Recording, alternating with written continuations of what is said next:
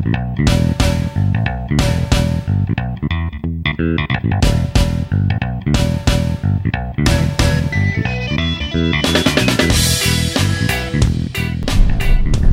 guys, thanks for joining me for an as yet unnumbered and unnamed, potentially never to air recording.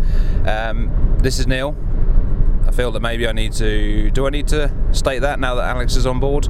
Um, he's not here right now because just me. I'm out in the car and something weird has happened. Um, it's now what is it 9.30 on monday morning the 22nd of uh, what are we june 2020 and i have a couple of hours to myself to do whatever i want to do the two eldest kids are at school and youngest went back to nursery today um, albeit just for the morning so i've got to pick him up um, in a few hours time but yeah, I, um, Ash is at home working from home, so she's taking up the kitchen table, which is fine, which is great. She's got some peace and quiet to get on, so I thought I'd go out and take some photographs. Now, I've got in the car with me probably more cameras than I should have, um, but it's purely because there's film in all of, well, most of said cameras that I want to finish up and actually shoot. excuse me. So the exception to that is my speed graphic. Well, is that an exception? There's technically no film in it, but there's uh, I think three or four film holders that have got um, FOMA 400 in, and I want to use that. There's some pictures that I know I want to make, which I'll talk about in a little while. Um, and I also bought a, an undated box of Ilford FP3 off of eBay the other day, so I want to clear up some space to try some of that. Um, yeah, so where was I? So in the bag, I've got uh, my Canon A1, which is loaded with a roll of Kentmere 400.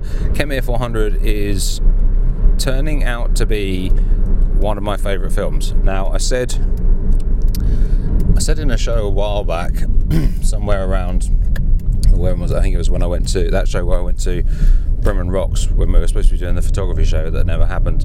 Um, that I was pretty much done with 35mm, and since then I've found myself shooting more and more of it. I think at the time I was really getting into large format, and the 35mm wasn't just get just wasn't getting a look in. But since this whole COVID 19 lockdown um, thing has been going on, it's not been so easy to go out and shoot the speed graphic.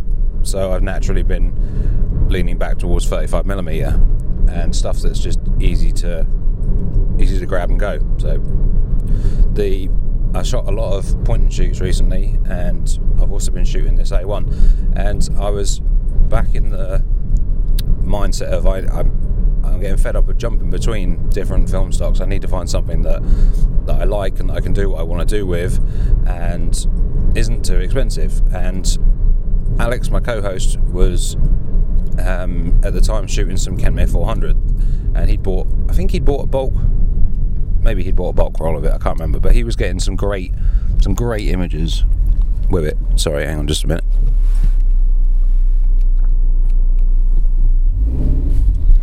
Traversing a crossroad. yeah, he was getting some great images of it, and I was like, I want some of that. I'm going to jump on that bandwagon, and I bought a couple of rolls of uh, Kentmere 400. Um, I actually bought them. They came from Ilf- uh, directly from Ilford actually. When I bought a load of um, paper and chemicals, I thought I realised that they sold it. Um, obviously, they sold it. Talking about, um, and I just chucked a couple of rolls in the order, and that was it. And I shot them, and I was like, these do actually look really good. So I committed to buying a bulk roll of it. So I went on to Analogue Wonderland and committed to a 100 foot bulk roll of the stuff, which I think was 50 pounds or thereabouts, 50 something pounds, uh, which I don't know, do the maths, I can't remember how many, how much that works out to be a roll, but it works out cheaper, I think, than the, the normal pre rolled stuff. So I've been doing a lot of um, shortish rolls with that, I've been rolling sort of 18, 19 exposure rolls. And using that. And some of the pictures, um, admittedly, I haven't printed any of them yet, but the scans that I'm getting, in my opinion, look absolutely fantastic. I took a shot a couple of rolls through my Olympus Trip 35 the other day, and I think they look great. Really, really good. So anyway, yeah, that's gone off on a tangent there. That's what's in my um, A1, and so like I say, I've shot two rolls of it at box speed at 400, and the roll in the A1, I'm shooting. I'm actually pulling it and shooting it at 200, um, just to try and see if that bumps the contrast a little bit. So I've just reached around, going, hang on.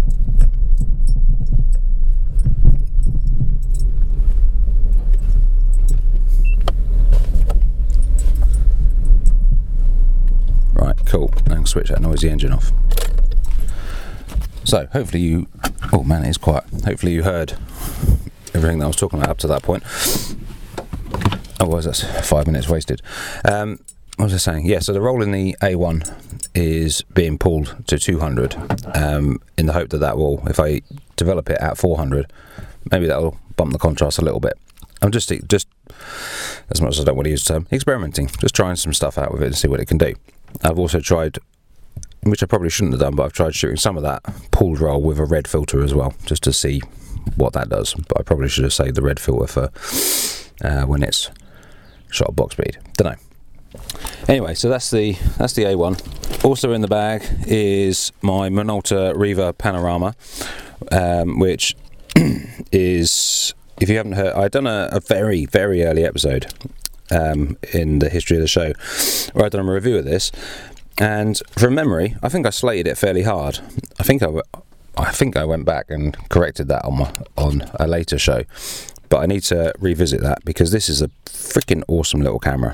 I'll go I'll go into it a bit later, but basically it's a 35 millimeter fixed lens point and shoot panoramic camera. So it's not like a, an X-Pan that makes like a massive panoramic um, negative. It just it's the the negative is the same width as your normal 35 millimeter frame.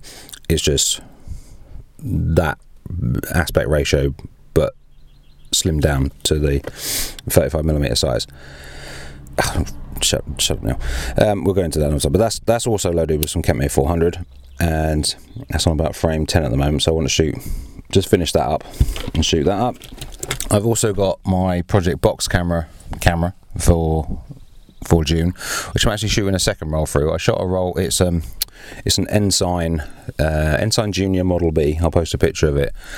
Um, at some point on the Instagram page, but it's like when you think of a box camera, like a cliche, typical black box. That's what it is. It's it was given to me by a friend of mine a couple of years back, maybe three years ago, and it belonged to her late grandfather, I think, great grandfather, grandfather, I can't remember, uh, someone in her family, and it dates back to about 1918, I think.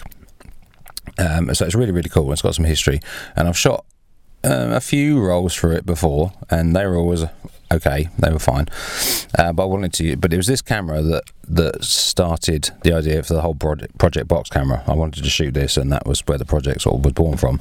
So I used this one. I shot a roll of Foma 100 for it uh, a week ago, maybe two weeks ago now. Um, but it was light leaky as hell. Um, in the interim time since using this camera the last time, the back like door on it has had warped. So it's wood, and it had warped like in the heat or the damp or whatever. So it didn't seal properly. So on the it's these lovely, massive, great six by nine negatives, and each corner. I remember it was the bottom of the terrain or the top of the frame. Um, had massive light leaks, so probably about fifty percent of the image was lost through a light leak. So I sort of looked at how I could fix it took some advice from people and sort of basically damped it, dampened it down with some wood, uh, with some water, and clamped it in between several bits of wood in such a way that over time I could bend the wood back to its normal straight position. And taking that out of the clamps, yeah, over the weekend, just gone. It seems to have done the job. It certainly seems to shut a lot better than it did before. So it's now got a roll of brand new um, Ilford FP4 in it, and I'm going to go and hopefully shoot June's Project Box camera pictures on that because the first ones, yeah, like I say, they weren't good. So that's that. Um, is that everything I got with me today? Yeah, just that and the speed graphic. So those that have listened to the show before know that, and I would imagine most of you have. Why would you start here? Anyway, uh, most most of you guys will know that I have a. Um, I had when I was doing my master's degree, I was shooting a project called Southwold to Halesworth, which focused on uh, a long since torn up narrow gauge railway line in the sort of middle of the Suffolk countryside.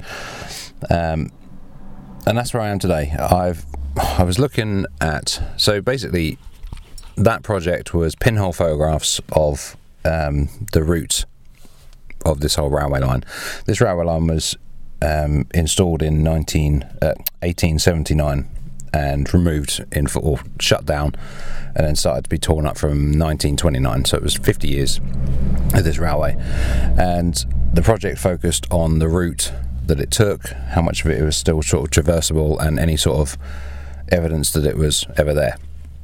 And they were pinhole photographs that I shot with my RealitySoSubtle 6x6f um, I think on FP4 and Delta 100 and I then sort of made digital prints of those and contact printed made Van Dyke prints um, with them which was great and I was happy with it. And recently over the past week or so I've been revisiting uh, Van Dyke printing just because I haven't done it since then and I wanted to do some more.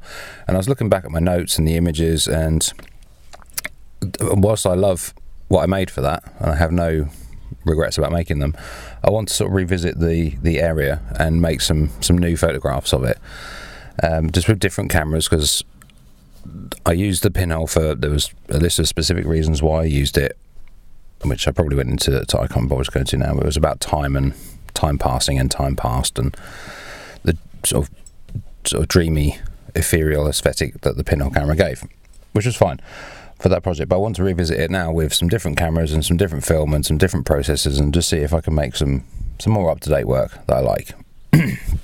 Excuse me. So recently. Um, sorry, I just had to clear my throat. Um, recently, I there's a section of it, um, sort of which is just between Blythburgh and Walberswick, that I've been walking just for recreation, just somewhere different to walk, and I brought my youngest, Alex, here. I realise it's a bit complicated when I talk about my youngest boy called Alex and Alex, the co host. Um, but I've been bringing my youngest here just for a, a, little walk to take get him out of the house and let Ash get on with her working from home.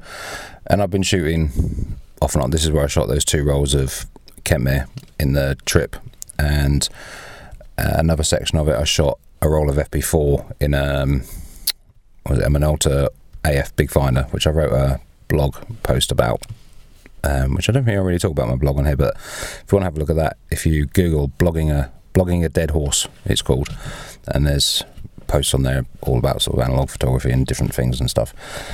Um, so yeah, I've been walking this route a lot recently, and that's where I've pulled up to just now. And I'm going to go off and take. I ain't going to take all this crap at once because that would be ridiculous. Just going to go for a little walk. I've got. Time's it now? How long have I been whittering on for? It's now quarter to ten almost. I've got to pick the boy up at one o'clock, so I've got a good few hours to have a wander and make some photographs.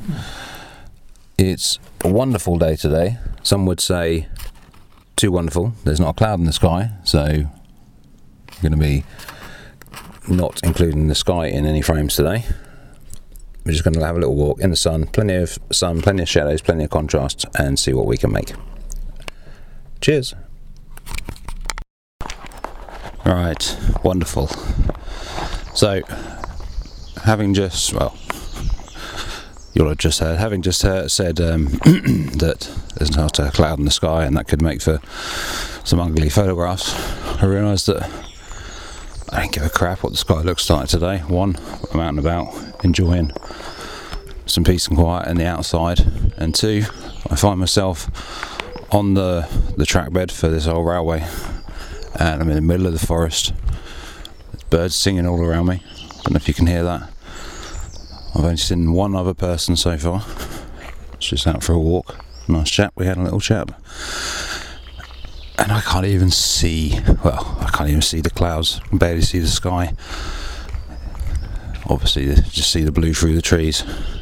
And it's frankly a freaking wonderful day. So I don't give a crap what the sky looks like. Was the point?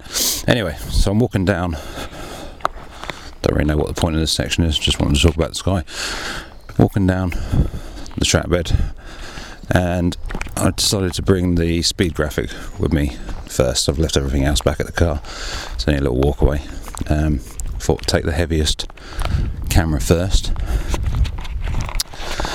Um, yeah, so going to go and shoot some Foma 400. Might shoot it at 200. Had some decent results shooting it at 200. Um, so we shall see. But I know exactly what I'm looking for. Um, some of the photographs that I took with the trip and the Kentmere the other day, um, some of the ones that I liked the best were the ones that looked. So basically, they just looked down, down the path, down the old track bed, disappearing off into the distance, maybe around a corner or something, and the uh, um, portrait orientated photographs. And the edges are just lined with the trees. And at certain points the trees kind of not fall in but kind of curve in at the top. And they just make for a lovely frame around a beautifully lit centre of the image leading to well just you know the whole leading line scene leading straight away off into the distance and they just looked great so I thought I'm going to try and see if I can do that with the speed graphic and this Fomapan don't necessarily like shooting. Well, I say I like it. I prefer to shoot landscape with landscape orientation with the speed graphic, simply because um, my speed graphic has the graphic back on it, not the Graflok back. I think it is. Um, well, there's a cool. Sorry, there's a really cool scene, but that's not. I'll come back and try and get that later. Just a little fern and some dead rotten tree that's fallen over just at the top of the embankment that's perfectly lit by the sun. But that's not a job for this. Um, I'll come back and see if that's still there later with another camera. Um, what was I saying? Oh yeah, graphic back instead of the Graflok back. So in order for me to shoot uh, in portrait orientation with this camera, I have to actually mount the camera on the tripod, sort of turn it through 45 degrees, uh, 90 degrees, sorry and mount it on its side, which is fine. I just find it a bit, a bit more difficult to use it when it's on its side. But anyway, can't do anything about it, so that's what I'm going to do. So that's probably it for now. I will check in in a little while when I found something worth photographing. Cheers, guys. Okay, so I found what is I think the perfect shot, at least for what I for what I wanted. Um, just set, set the camera up right in the middle of the of the footpath in the middle of the track bed and looking sort of back up the way I've walked. There's the scene that I was talking about where the, the track bed or the path sort of meanders off into the distance. Uh, it's lined by trees. There's the old sort of railway cutting, so the embankment going up either side, probably about 20 feet or so, uh, 45 odd degree angle. And it frames the shot nicely. There's some overhanging branches that are sort of curved, almost forming like a, a circular pattern over the top, and then their corresponding shadows underneath. So it looks quite beautiful in my eyes. I probably won't do it justice with this film, if I'm honest, um, but we can try and see.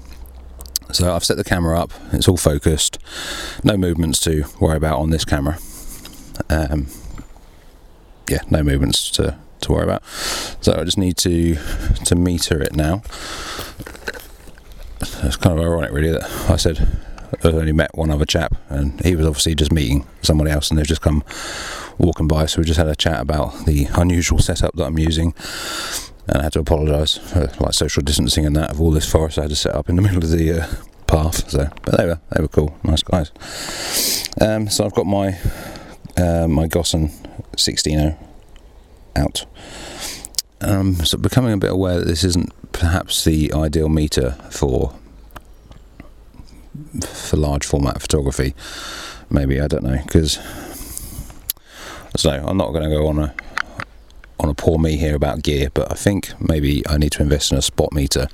Um, I hear a lot of people talking about spot meters, and I listen particularly to Henry on the Tales from the Magic Box podcast, um, and he'll meter a scene and go, "Oh, that's that's nine, and I'll put that there, and I'll put the shadows on ten, and if I'm honest, Henry, I'm not entirely sure what you're talking about.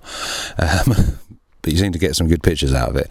So my meter isn't spot; it's just sort of metering overall, and I'm pointing it up the track right now, and that's saying that's saying F22. That's somewhere between a 15th and a 30th of a second at 400. But that's obviously just the, the overall. If I want to do anything creative with that, like expose for the shadows or the highlights or whatever, I can't meter that from this. I could do it, thinking about it, with the light meter app on my iPhone, but I don't know if I trust that. Let's just pull that up now. Pocket light meter, this one's called. So if I set that at 400, I'm going to go F22 and that's saying a 15th of a second. If I move it to the shadows, an eighth of a second. If I move it to the highlights, a 30th of a second. I think I want to. Stupid eBay notifications. I think I want to expose for the highlights, more the highlights than the shadows, so I can get that nice of contrasty crunch going on, but not too much. So I think really I want to just expose for the midtones. So where are we? I'm aware that this isn't the most accurate of meters. Uh, shadows it's saying a 15th. Highlights it's saying a 30th. It's saying there's only like one stop between the two, which I don't really believe.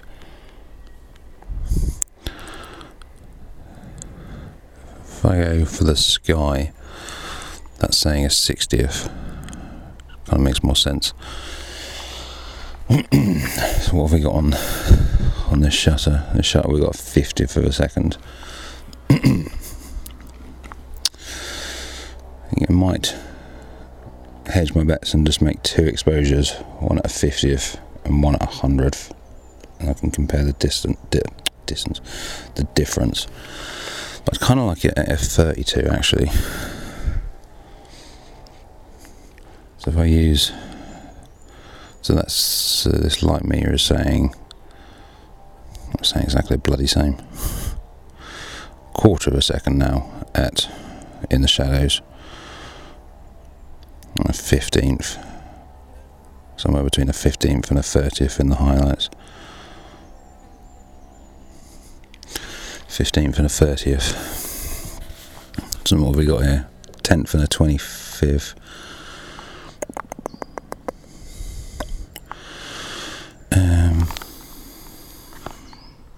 Just trying to remember photography 101. So if I go 100th, that'll be darker. I'm going to hedge my bets here and do a 50th and a 100th of a second. Yep, that's what I'm going to do. right, okay. So let's just cock that, fire, cock it, fire. Yeah, that's working fine. So let's go get a film holder.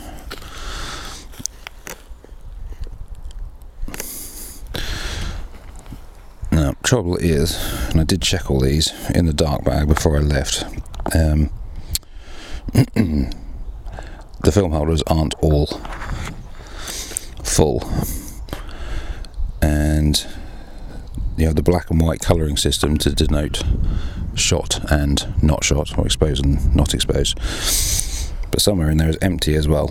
And the way mine, the way I, I think I do mine backwards, because I'm just stupid like that.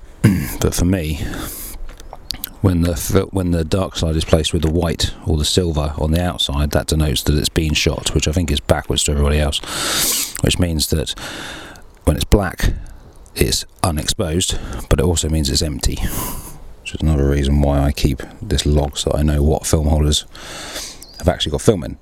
So according to this, film holder 2, sides A, no, film holder, make this easy, film holder 3, 3A, 3B are both loaded and not exposed, so let's look for film holder number 3. There it is, so can't really cock that up. Talk about the dance of large format photography. Let's see what they mean. I'm just going to uh, open that up wide and check the exposure again, uh, check the composition again, make sure that hasn't moved at all. Which it hasn't. It's quite cool actually because I can't remember if I spoke about this, but I put one of these, uh, what they call them, like a Fresnel screen on the ground glass, and what that basically means is I quite often don't need the uh, dark cloth to at least make a composition, which is quite nice. So, alright, I'm just going to put you down for a second.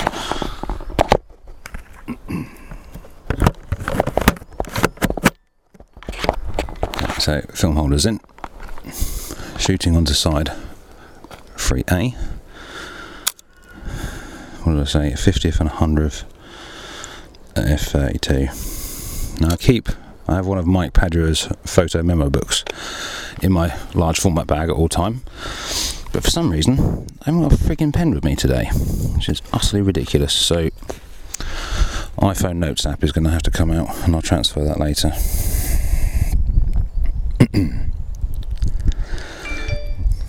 so, what did I say? F 32.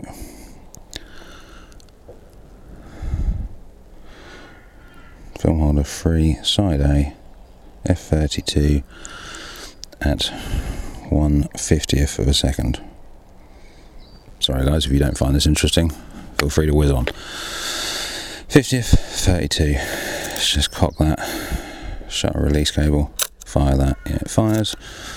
Then you go, oh, guys, do this. Fire the shutter a couple of times just to make sure it's working. Right. 32, 150th. Cock the shutter. Around the back. Dark slide out. Make sure that there's no one wandering down into my composition. Check myself again. 150th. F32. No people in the composition. Sun's out. Three, two, one. Boom. There we go. Flip the dark slide over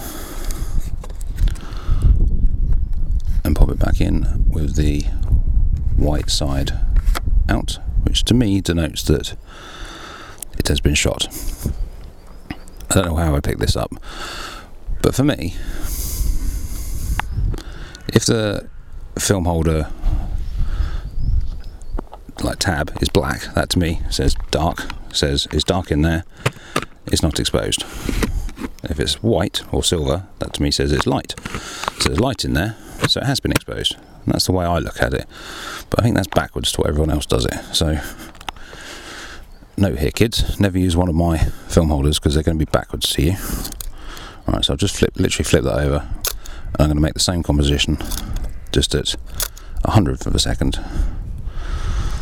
So move that to 100. That's still at F32. Cock it, fire, cock it, fire.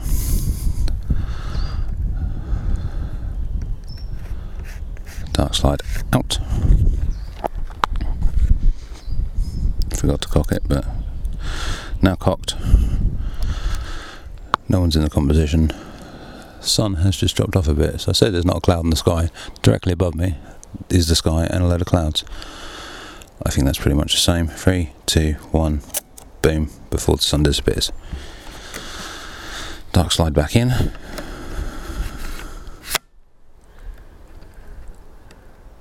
Film holder out. Two photographs made. Uh, normally I'd pull the notebook out. As I said, I haven't got a frigging pen with me.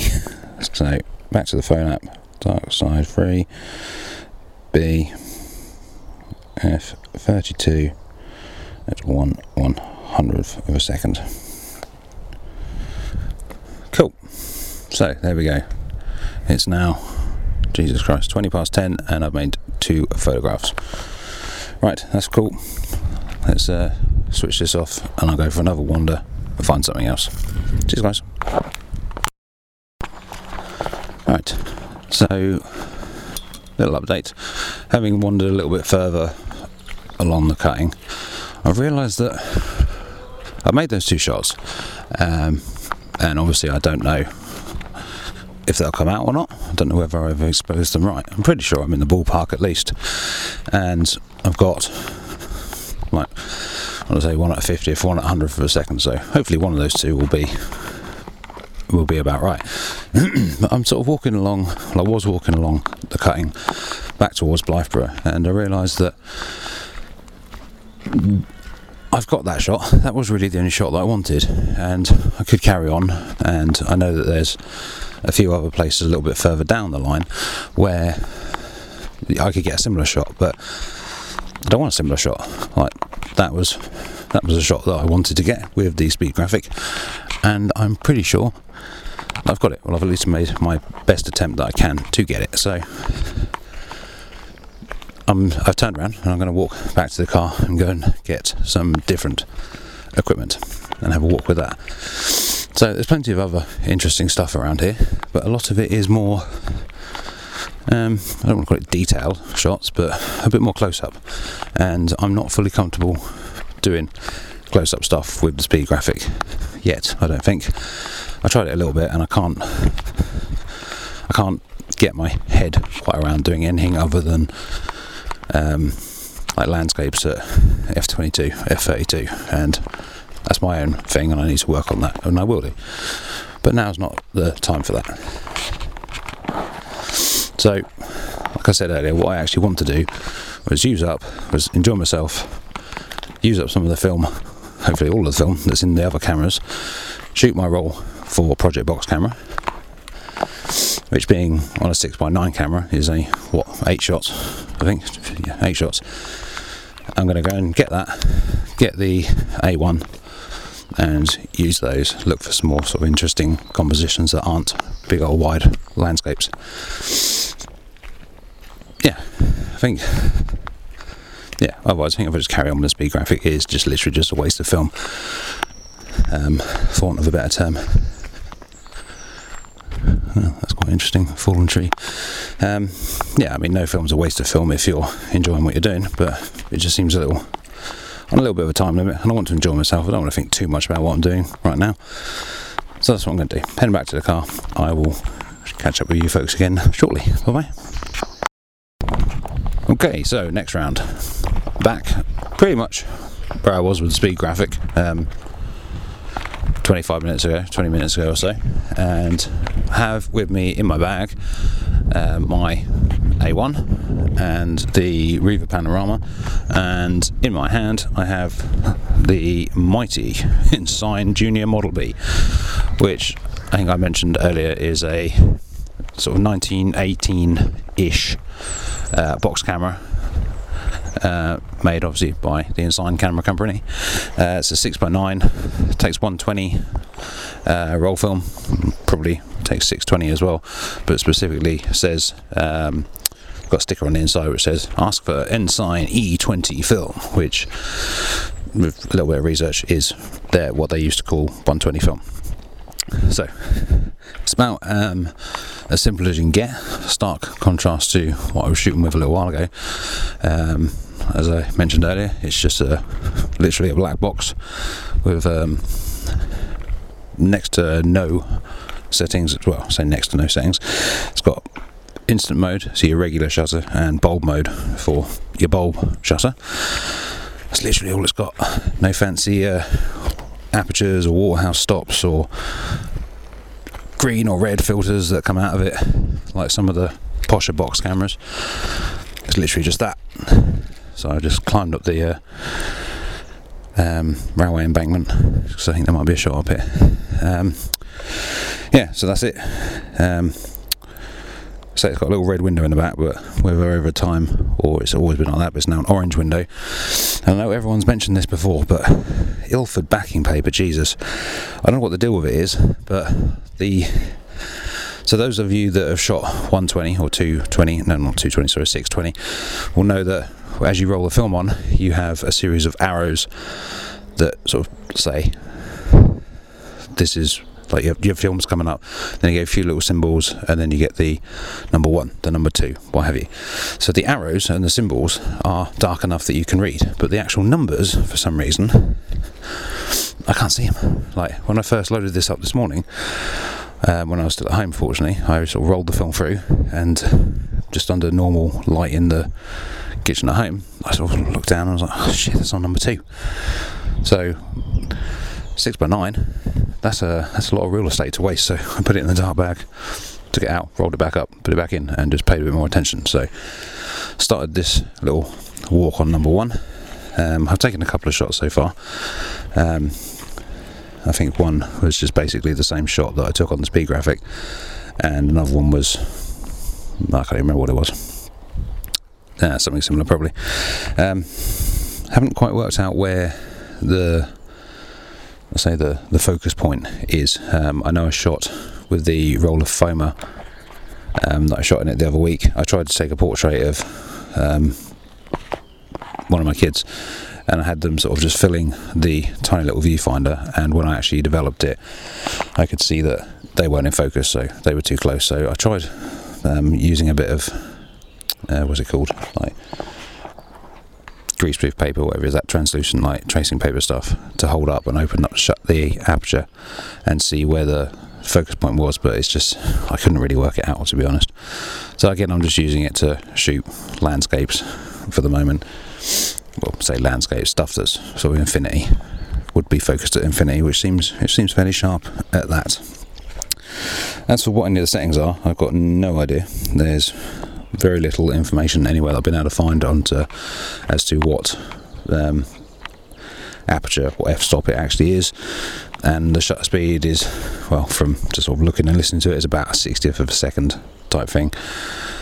Just one of those simple it folds it runs past the well it opens up then closes as like the shutter itself sort of moves past the lens. Can't really explain any better than that. Um, very very simple so as I say, a stark contrast to the speed graphic, quite refreshing to use in that it is, yeah, basically a point and shoot. Quite difficult to use in that it's got two viewfinders, one for portrait orientation and one for landscape orientation, which are quite bright, but they're so small. You only really get a rough idea of what you're composing with. So that's fine. Take it as it is. Um, I have cleaned them up a little bit so they are a little bit brighter. Excuse me. Um, but yeah, they're more of a sort of rough, rough idea. Um, that's about all there is really to say about this one. I think new door seems to be holding fairly closed. I'll uh, go and take some shots and come back to you in a bit. Okay, so almost finished um, this roll of FP4 in the in the box camera. Um, been looking for because I can't enlarge these. My enlarger only goes up to six by six.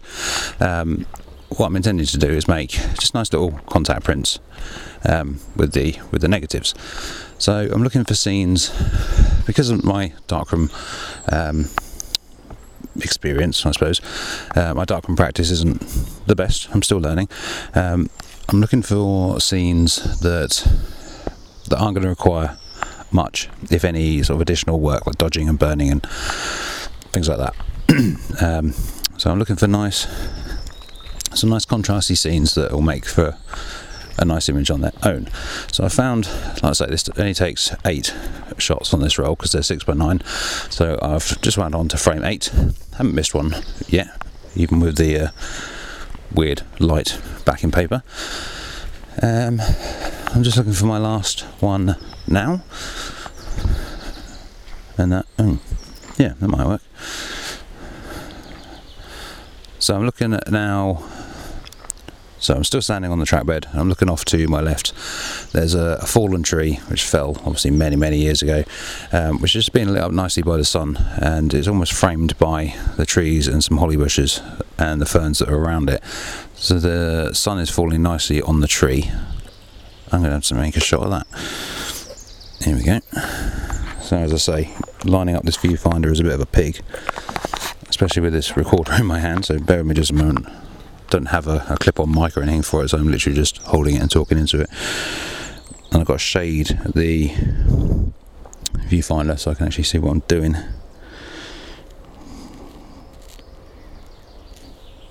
Yeah, I reckon that'll work. Here we go. Three, two, one, and that's it. frame number eight. No setting of shutter speed, no setting of aperture. That's it, job done. So I'm just now choosing after I've taken the shot to walk a little bit further and see if it's framed any differently from elsewhere. But I think I probably should have done that first. But fortunately, I don't think it is. Nah, it looked nice from where I was. That's a bit of luck. So it's going to wind that on.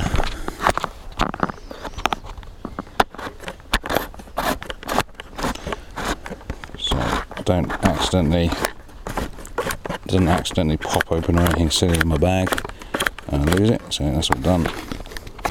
Open it up.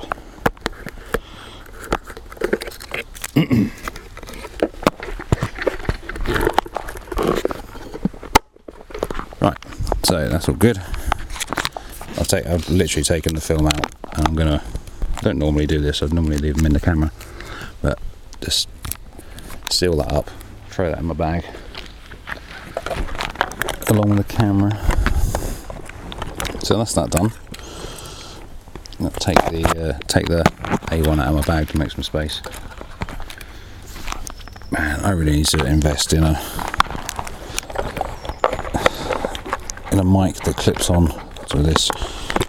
I think I might get in contact with uh, George from On the Streets because I think he uses a similar setup with a Tascam recorder for when he's out and about. And actually, Henry does as well, I think, from Magic Box. Guys, if you're listening, get in touch. Tell me what you what you use because it's nice enough using this recorder. The sound quality is good, but I think just uh, like an external mic that clips onto like the top of my t-shirt or something would be a, a good idea. anyway, those are my thoughts, not really podcast thoughts. Right, so that's done. Shot, shot, shot some so, yeah, shot some sheets with the speed graphic. Shot an entire roll of FP4 with the Ensign box camera. My A1 is showing frame 17, and from experience with these bulk rolled shots of um, K400, Kentmere 400 that I'm using, that should almost be done. One thing I did forget to mention actually, I say there's no settings on that box camera. There's there is no settings, but what I did between frames four and five, and this is probably more for me rather than you guys because I forgot to write it down. Between frames four and five, so frame four I took a shot, and frame five I took the same shot. But what I did for frame five was hold um, a red uh, filter over the lens. There's obviously no way of screwing on a, a lens onto that box camera. I just literally held it over it just to see whether that made any any difference. I think I've held the filter over a light meter before, and I think it says it's like like one stop or maybe even half a stop of difference. It's not very heavy, like thick filter. So I'm just wondering if it makes any difference. So what I'm going to do now is just basically just walk paste up and down. I'm still at that tree that I shot with the box camera, and I'm going to shoot it again with the with a Canon. So bear me a sec.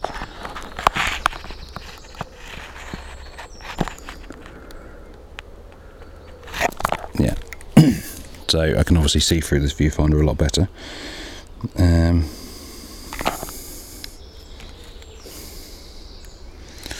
so what we're going to do?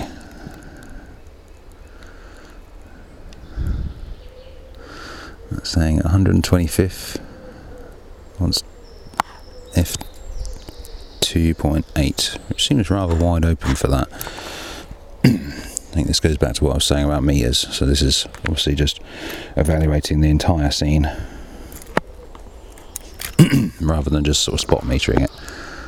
So I think what I'm going to do is actually bump that down and take that two stops down I think shoot that at 5.6 pretty much the same frame I reckon as with the as with the Ensign. I'm going to shoot that again and see how it looks. Squealing squeal there. Oh, and that's all probably academic anyway because I've just gone to wind on and it's not going to wind any further. So that was the very end of the of that roll. Excuse me. So whether or not that one will come out, I don't know. Just going to uh, wind that back in. So what I have realised fairly recently is this recorder does have like a, a record pause button, which I didn't realise. So if I'd done that properly, that should seamlessly. You shouldn't have heard me on uh, like rolling that film back and taking it out, popping it in my bag, and then swapping it over for a new one. Should be seamless, and you'll have never known. Except I just told you. So anyway, um, I know I said what I wanted to do was finish rolls of film today. So loading up a new one may have seemed rather counterproductive, but I'm here, so I'm going to shoot. So I might even shoot that entire rest of the roll, um, that entire new roll, especially if it's only like 18 frames. Um, brings me to the last camera that I brought with me today, the Riva Panorama. Now, I'm not entirely sure that this camera is ideal for today because it's a panoramic camera and it's only a panoramic camera. So, as I say, it's 35 millimeter. The I'll try and explain it better than I did earlier. The images are not like they are on an X-Pan, but I think they are the same, if not pretty similar ratio, like aspect ratio. But the longest side of that panorama, rather than being like three or four frames long like it is in the X-Pan and that type of cameras, it is only the length of a standard 35mm frame, and therefore it crops out an awful lot of that normal 35mm frame. Does that make sense? So the viewfinder is panoramic as well, so you see what you're going to get, which is great. And where I am at the moment, a lot of the um, like wide panoramic, if you want to call it like the wide shots that I'm shooting, are vertical shots. So they're like looking down a path. So there's so they're in portrait orientation. That's just how they work, how they're working for me. But the panoramic crop that this gives is going to be a bit too much for that. Just looking through it, this is more of a landscape orientated camera, in my opinion. And there ain't much today that's catching my eye about that. So that might end up going back in the bag and not really use. Saying that, I'm just I've come off of the main track bed at the moment. Uh, down to where it sort of meets the marshes, um, what I think was called the Heronry, and that's looking out across the estuary, the Blythburgh estuary. Awful lot of um, like reeds in front of me. Actually, some clouds in the sky now, so I might just take and have a quick little shot of that.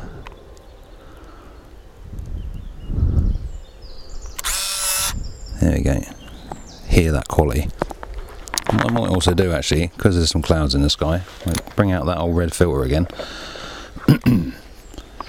and just see um, whether that makes a difference. So I don't need to, well, not that it matters, but it says frame 10 now, so this shot's only going to be, I'm going to take exactly the same shot again.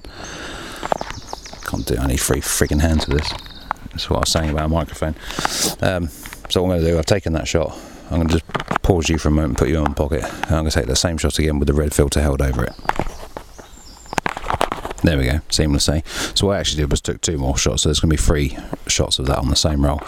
Um, what I did was I shot it with the filter and then without sort of moving the camera, just whipped the filter away and took exactly the same shot. So the clouds are going to be pretty much in exactly the same position. The frame is going to be exactly the same, so there should be a more true comparison shot. Again, filter was just held over the front. There's no way. It's just a little slim pocket point and shoot. There's no way of putting a filter on it, so it's just held over the front. What the final thing that I noticed about that, I haven't noticed, sorry, I've just thought, is sugar. So, oh no, that should be fine. right. Um, what I was panicking for a moment there was this is bulk rolled 400 speed film, and I just tend to bulk roll into any old 35mm canister that I have, knowing that it's going to go in something like my A1, and I will set the ISO accordingly, regardless of what the DX code on the can says. And I thought for a moment. Obviously, there's no overriding the ISO on it, not obviously, but there is no overriding the ISO on this um, Riva Panorama. It does what the DX code says, or I think it defaults to 100, probably like most of them do. I didn't want it to default to 100, um, but looking through the little window on the back, um, it says HP5. So it's an HP5 canister, which is 400, so the DX code will read 400, and therefore all is good. Hopefully. Anyway, right, that's it for that. I think I'm going to just tuck the Riva back into my bag. I'm not, like I say, I'm not sure I'm going to be using that. Although, looking at it right now, there is an enormous tree of some description in front of me. Um, really tall, which might well lend itself to the that panoramic aspect ratio. Let's just have a little look. Ironically, I'm too close to it, so let's back away a little bit.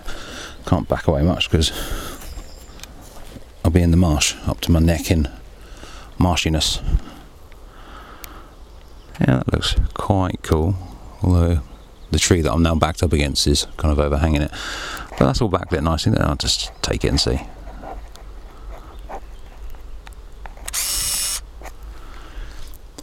Yeah, not sure how that's going to look. With my eye, it looks quite nice because I can pick out the detail of this tree and the trees behind it and this one that's next to me. Wherever that's going to render nicely onto black and white film, I don't know because it might be well be the colours. The fact that it's colour is why my eye is able to differentiate what's going on. But we'll see. no harm, no foul. If it doesn't work, it doesn't work. So now I'm just going to have a. I'm going to wander back up to the track bed and have a walk. Take a few more frames. Hopefully, it's now quarter past eleven. Just realised that I bought myself, I treated myself the other day to, or the other week now, to one of these smarty watches, one of these Apple Watch clones. Um, to try and keep track of some of my cycling that I've been doing. I've just looked down on it and realised that the battery on it is almost flat. So, not going to know what the time is soon. Modern technology, hey? It seems to be one of those things where I was astounded when I first got it because it was like the first smart device that I'd ever had that didn't need charging every damn night and it's gone about five days. And I swear, when I looked at it this morning, it said like half charge. So it's one of those ones that gets halfway and then says, "Oh no, no, no, no, no, no," and then dies off straight away.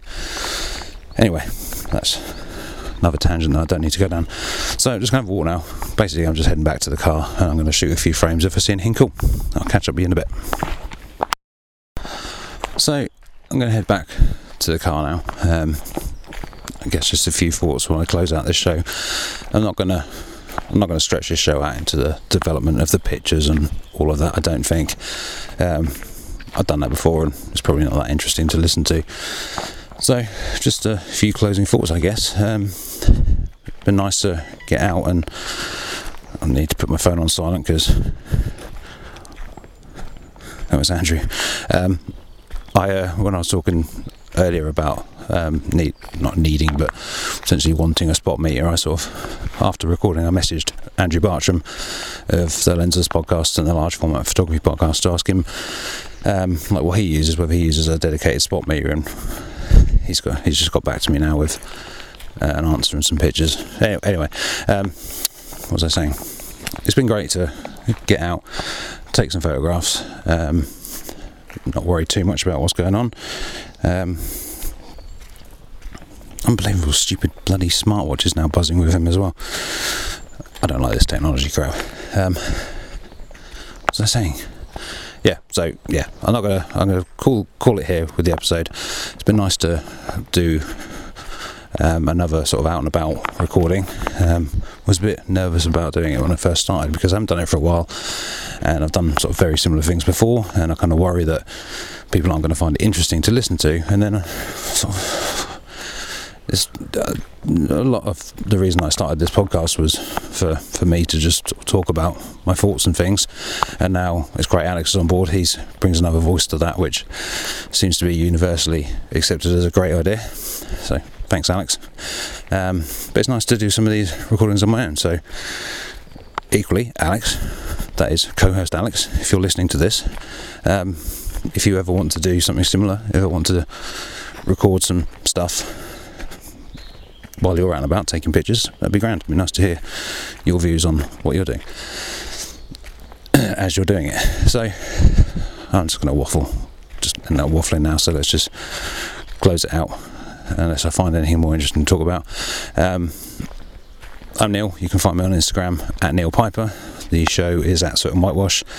Alex is at Grainy Blur, all on Instagram. Um, thanks to Kevin MacLeod for the use of the intro and outro music that's quite possibly playing now. Um, if it's not playing now, either I'm going to waffle a little bit more or I found something else to talk about. Um, you can support the show if you like what me and Alex are doing um, at Kofi Coffee.